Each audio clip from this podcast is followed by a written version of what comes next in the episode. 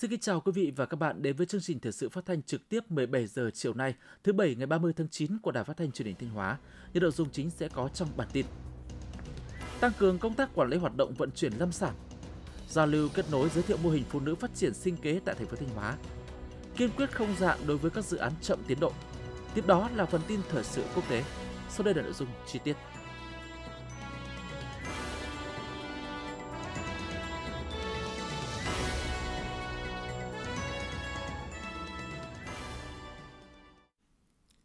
Ủy ban nhân dân tỉnh Thanh Hóa vừa có công văn số 14576 về tăng cường công tác quản lý hoạt động vận chuyển lâm sản trên địa bàn các huyện miền núi của tỉnh.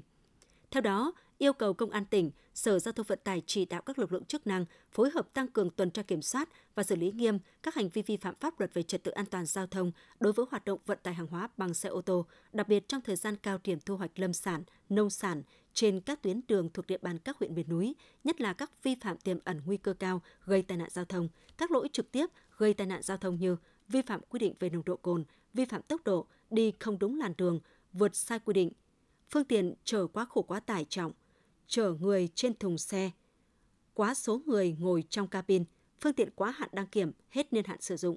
Ủy ban nhân dân các huyện Mường Lát, Quan Hóa, Bá Thước, Quan Sơn, Lang Chánh, Cẩm Thủy, Thường Xuân, Như Thanh, Ngọc Lặc, như Xuân, Thạch Thành, Thọ Xuân tiếp tục tăng cường công tác kiểm soát tải trọng xe, kiểm tra giả soát các kho bãi tập kết lâm sản, nông sản gồm keo, luồng, tre, mía sắn để tuyên truyền nhắc nhở, yêu cầu các chủ kho, bãi viết cam kết không xếp hàng hóa vượt quá tải trọng, quá khổ lên phương tiện, các bãi tập kết vi phạm hành lang an toàn giao thông, kiên quyết xử lý nghiêm đối với những chủ kho bãi vi phạm quy định về xếp hàng lên phương tiện để người ngồi trên thùng xe ngồi quá số người cho phép trong cabin, đồng thời không được thực hiện thu mua tập kết các bãi lâm sản tự phát dọc trên các tuyến đường trong phạm vi hành lang an toàn giao thông. Chỉ đạo các xã thị trấn giả soát, nắm bắt số lượng người dân trên địa bàn thường xuyên làm thuê hoặc làm thời vụ công việc bốc vác lâm sản, nông sản trên các phương tiện vận tải để nhắc nhở tuyên truyền quy định về đảm bảo an toàn giao thông.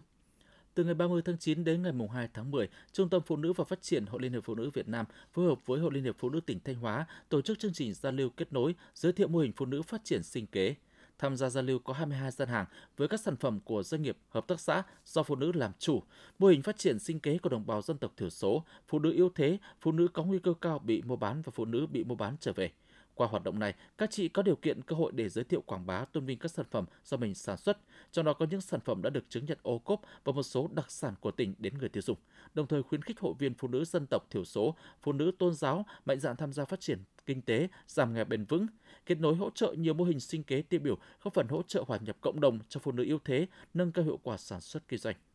Thưa quý vị và các bạn, với tinh thần đồng hành hỗ trợ nhà đầu tư, Ủy ban nhân dân tỉnh Thanh Hóa đều gia hạn thời gian hoàn thành cho các dự án chậm tiến độ do nguyên nhân khách quan. Tuy nhiên, với các nhà đầu tư cố tình chây ý thiếu trách nhiệm trong thực hiện các dự án, vi phạm luật đất đai, luật đầu tư, xây dựng và ảnh hưởng đến lợi ích của cộng đồng, Ủy ban nhân dân tỉnh kiên quyết không gia hạn. Sau đây là phản ánh của phóng viên Minh Tuyết.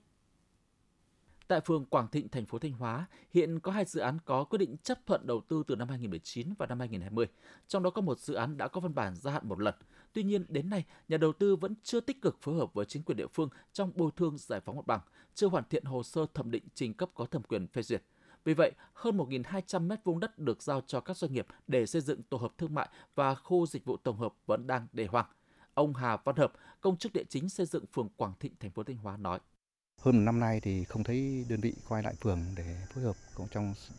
công tác triển khai dự án. Hiện tại thì đơn vị cũng chưa thông báo lại cho phường là đã mua được bao nhiêu hộ và thực hiện đến đâu. Tương tự tại phường Quảng Thắng, thành phố Thanh Hóa, một dự án trường mầm non được chấp thuận chủ trương đầu tư từ năm 2020 với diện tích 530 m2 vẫn còn nằm trên giấy khi cả việc giải phóng mặt bằng và hoàn thiện thủ tục đầu tư vẫn chưa được thực hiện. Không chỉ ở thành phố Thanh Hóa, tình trạng dự án như thế này cũng diễn ra ở nhiều địa phương trên địa bàn tỉnh. Trên cơ sở đề xuất của Ủy ban nhân dân các huyện thị xã thành phố, Ủy ban dân tỉnh đã thống nhất không gia hạn đối với 20 dự án mà nhà đầu tư không tích cực phối hợp để triển khai công tác giải phóng mặt bằng và thực hiện hồ sơ thủ tục của dự án, không còn phù hợp với quy hoạch, kế hoạch sử dụng đất, quy hoạch xây dựng của địa phương đã bị thu hồi để nhà nước đầu tư thực hiện các dự án giao thông, diện tích còn lại không đảm bảo thực hiện dự án và nhà đầu tư không còn kế hoạch thực hiện. Ngoài ra, Ủy ban nhân dân tỉnh cũng chỉ đạo đối với 6 dự án còn lại tại các huyện Vĩnh Lộc, Ngọc Lặc, Hoàng Hóa và thị xã Nghi Sơn. Ông Lê Hùng Anh, Phó trưởng phòng Tài nguyên và Môi trường thành phố Thanh Hóa cho biết. Cái này thì cũng là những cái rất đổi mới và Ủy ban tỉnh rất kiên quyết đối với những dự án mà chậm tiến độ hoặc là không phối hợp để thực hiện cái công tác giải phóng mặt bằng gây bức xúc cho nhân dân và đặc biệt là trong cái việc sử dụng đất là gây lãng phí hiệu quả sử dụng đất không không cao do đó để tăng cường chấn chỉnh cái việc quản lý sử dụng đất đai nhất là thực hiện các công trình dự án thì cái việc kiên quyết thực hiện thu hồi các dự án chậm tiến độ là phù hợp và đảm bảo với cả cái việc phát triển kinh tế hiện nay của thành phố. Chỉ đạo của Ủy ban nhân dân tỉnh thể hiện thái độ kiên quyết nhằm loại bỏ các nhà đầu tư ảo, đồng thời ngăn chặn và xử lý kịp thời các hành vi vi phạm pháp luật về đầu tư, đất đai, xây dựng. Qua đó làm lành mạnh môi trường đầu tư, tạo điều kiện để các nhà đầu tư thực chất có đất để triển khai các dự án, góp phần phát triển kinh tế xã hội trên địa bàn tỉnh. Nghị quyết Đại hội đại biểu Đảng bộ thành phố Sầm Sơn lần thứ 17, nhiệm kỳ 2020-2025 đặt ra mục tiêu phấn đấu đến năm 2025 đạt tiêu chí đô thị loại 2, tạo nền tảng vững chắc đến năm 2030, xây dựng Sầm Sơn trở thành đô thị du lịch thông minh hấp dẫn thân thiện, là một trong những trung tâm du lịch chất lượng cao của cả nước và khu vực. Để đạt mục tiêu đề ra, với quyết tâm cao nỗ lực lớn, hành động quyết liệt, thành phố Sầm Sơn đã có nhiều nỗ lực trong thực hiện khâu đột phá về công tác giải phóng mặt bằng, trong giai đoạn 2021-2023, Ủy ban nhân dân thành phố Sầm Sơn đã thực hiện 85 trên 160 dự án, đạt 53,1% mục tiêu nghị quyết 04 của Ban chấp hành Đảng bộ thành phố. Ủy ban nhân dân thành phố đã hoàn thành vượt chỉ tiêu kế hoạch giải phóng mặt bằng được xây dựng hàng năm. Cụ thể, năm 2021 đã giải phóng mặt bằng 199,83 ha, đạt 106,3% kế hoạch.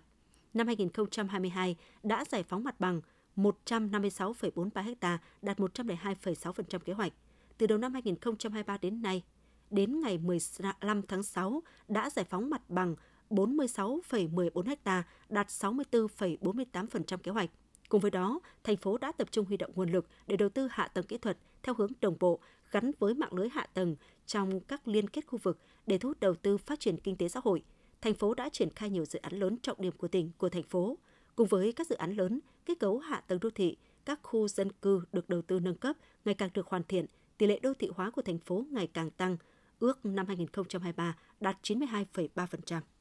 Những năm gần đây, ngành nông nghiệp của tỉnh đã quan tâm nhiều hơn đến các giải pháp chuyển đổi số và ứng dụng AI trong sản xuất. Đến nay, trên địa bàn tỉnh đã xây dựng được khoảng 5.000 hecta diện tích sản xuất nông nghiệp ứng dụng công nghệ cao, thông minh trên cây trồng rau các loại mía, cây quả và nuôi tôm thẻ chân trắng thâm canh. Ngoài ra, nhiều doanh nghiệp hợp tác xã sản xuất rau củ quả đã thực hiện dán tem QR code để người tiêu dùng sử dụng điện thoại thông minh kết nối internet tra cứu các thông tin về sản phẩm. Cùng với đó, toàn tỉnh cũng đã xây dựng được 61 trang trại áp dụng công nghệ cao thông minh và đồng bộ trong chăn nuôi, như hệ thống chuồng trại khép kín, sử dụng hệ thống giàn mát, máy ép tách phân trong xử lý môi trường và xử lý hệ thống máng ăn tự động, phần mềm quản lý dịch bệnh. Một số địa phương đã thiết lập và quản lý mã vùng trồng các loại cây trồng phục vụ xuất khẩu ngành nông nghiệp đã xây dựng bản đồ nông hóa phục vụ thâm canh, chuyển đổi cơ cấu cây trồng và quản lý sử dụng bền vững tài nguyên đất sản xuất nông nghiệp. Để đẩy mạnh phát triển sản xuất nông nghiệp thông minh, ngành nông nghiệp của tỉnh đang tích cực phối hợp với các địa phương thực hiện các giải pháp theo kế hoạch số 260 ngày 7 tháng 11 năm 2022 của Ủy ban nhân dân tỉnh về phát triển nông nghiệp ứng dụng công nghệ cao thông minh, hình thành các vùng chuyên canh sản xuất hàng hóa quy mô lớn, chất lượng cao và phát triển các chuỗi giá trị từ sản xuất đến chế biến tiêu thụ trên địa bàn tỉnh Thanh Hóa giai đoạn 2022-2030.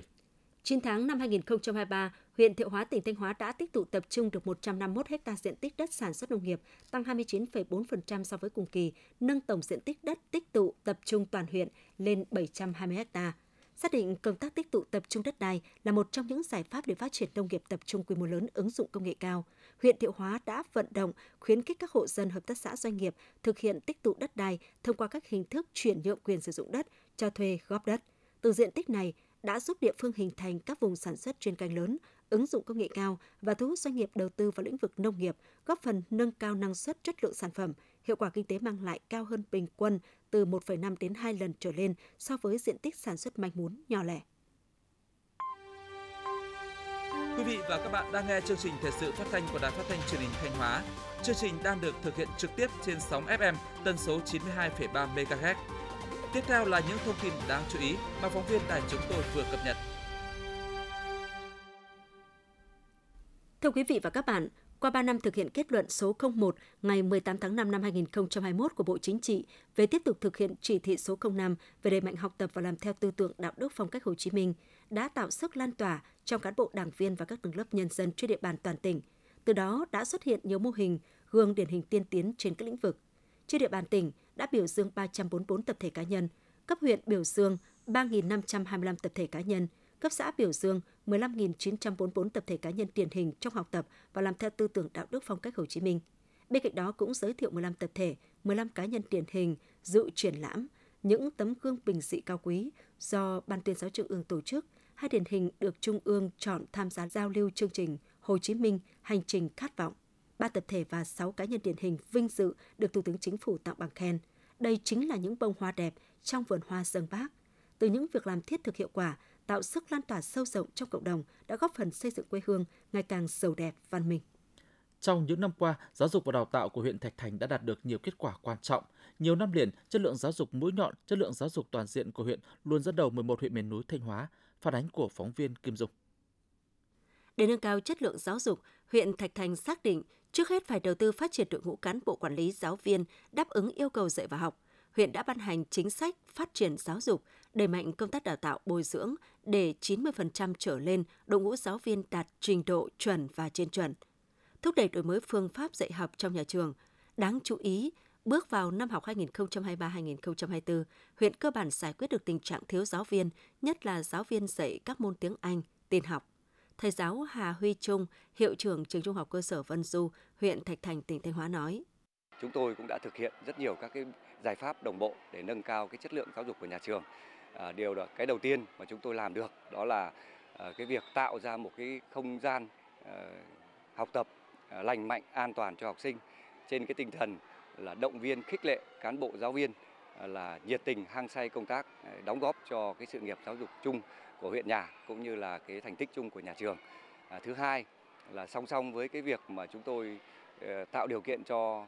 cán bộ giáo viên thì cái việc công tác quản lý đối với nhà trường là sắp xếp một cái đội ngũ giáo viên vững mạnh về chuyên môn để đáp ứng được cái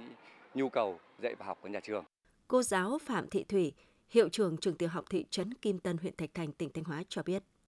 Nhà trường đã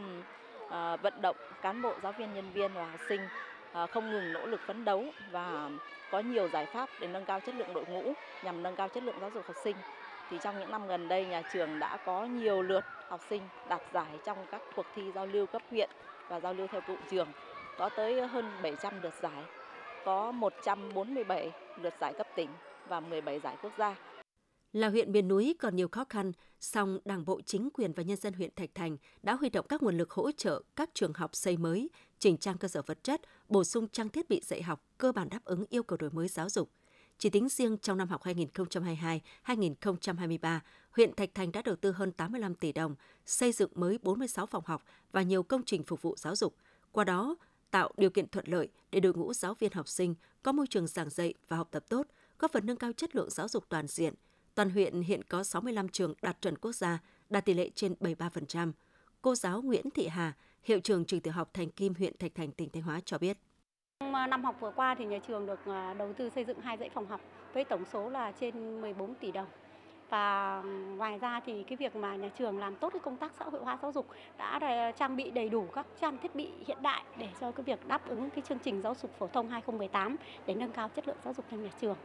Ông Vũ Đình Vĩnh, trưởng phòng giáo dục và đào tạo huyện Thạch Thành cho biết thêm. Để à, tiếp tục à, nâng cao cái chất lượng giáo dục của huyện Thạch Thành trong cái thời gian à,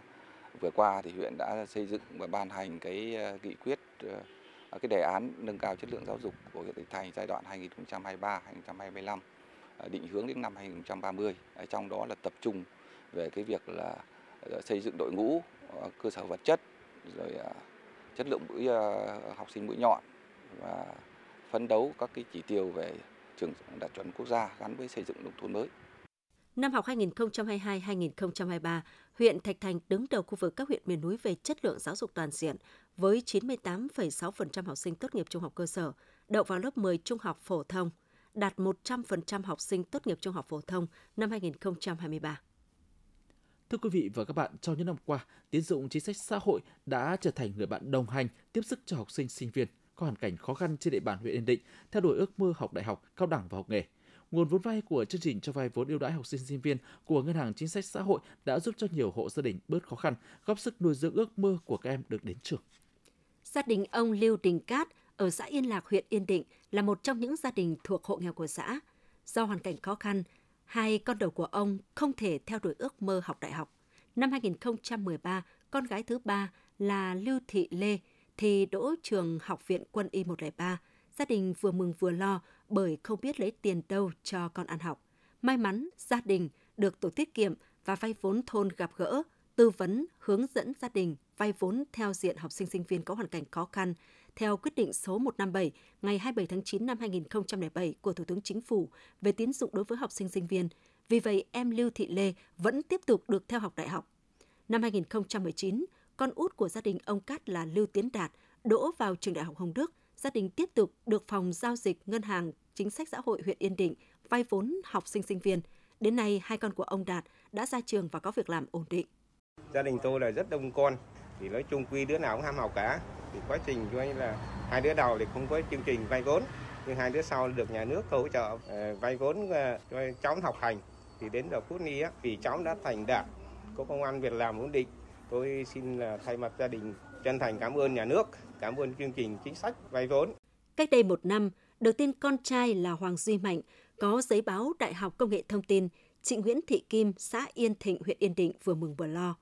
Mừng vì gia đình nghèo mà con đã vượt qua khó khăn chăm chỉ học tập để đậu đại học, lo vì gia đình không có đủ kinh phí để con theo học. Thế nhưng với sự hỗ trợ của tổ tiết kiệm và vay vốn, gia đình chị đã vay được vốn theo diện học sinh sinh viên. Ước mơ của con trai chị đã trở thành hiện thực. À, tôi thì nhà chung là ba cháu kinh tế cũng còn đang khó khăn nhờ ngân hàng chính sách đã cho vay vốn cho các cháu ăn học. Sau này à, công việc ổn định. Tôi cảm ơn ngân hàng chính sách.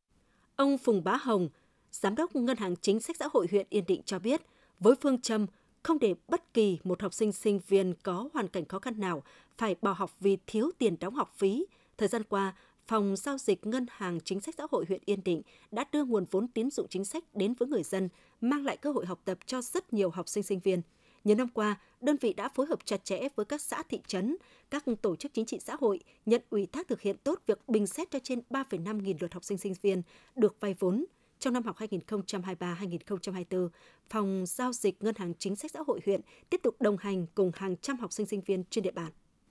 Đến thời điểm này thì đối với chương trình học sinh sinh viên của đơn vị thì đã có hơn 300 học sinh sinh viên đang vay vốn, dư dư nợ là hơn 11 tỷ. Thì riêng đối với năm 2023 này thì đơn vị đã cho vay được 165 học sinh sinh viên tiếp cận và số dư doanh số cho vay là trên 4 tỷ. À, ước đến 31 tháng 12 năm 2023 này thì đơn vị sẽ phân đấu đưa tổng dư nợ của phòng giao dịch đối với chương trình học sinh sinh viên đạt con số là trên 15 tỷ.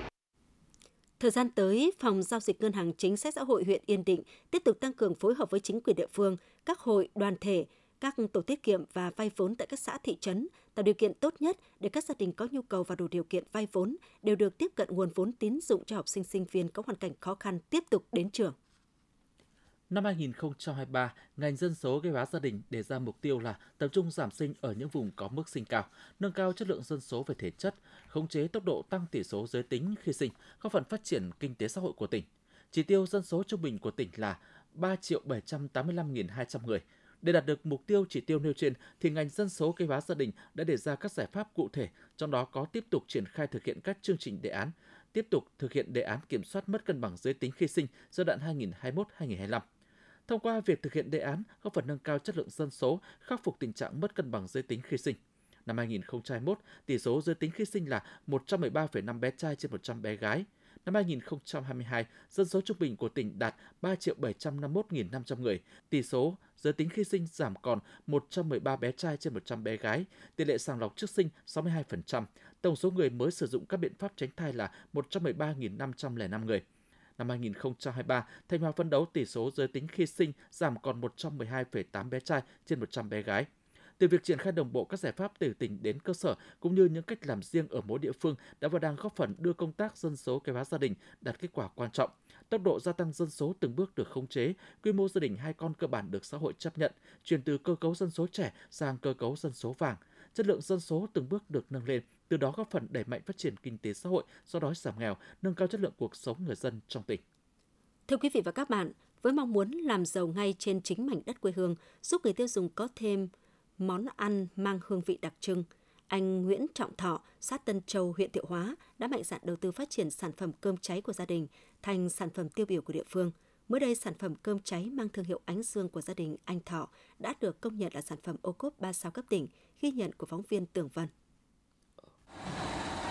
Tới thăm cơ sở sản xuất cơm cháy Ánh Dương của gia đình anh Nguyễn Trọng Thọ, xã Tân Châu, huyện Thiệu Hóa vào những ngày mưa, nhưng không khí sản xuất nơi đây vẫn rất tất bật.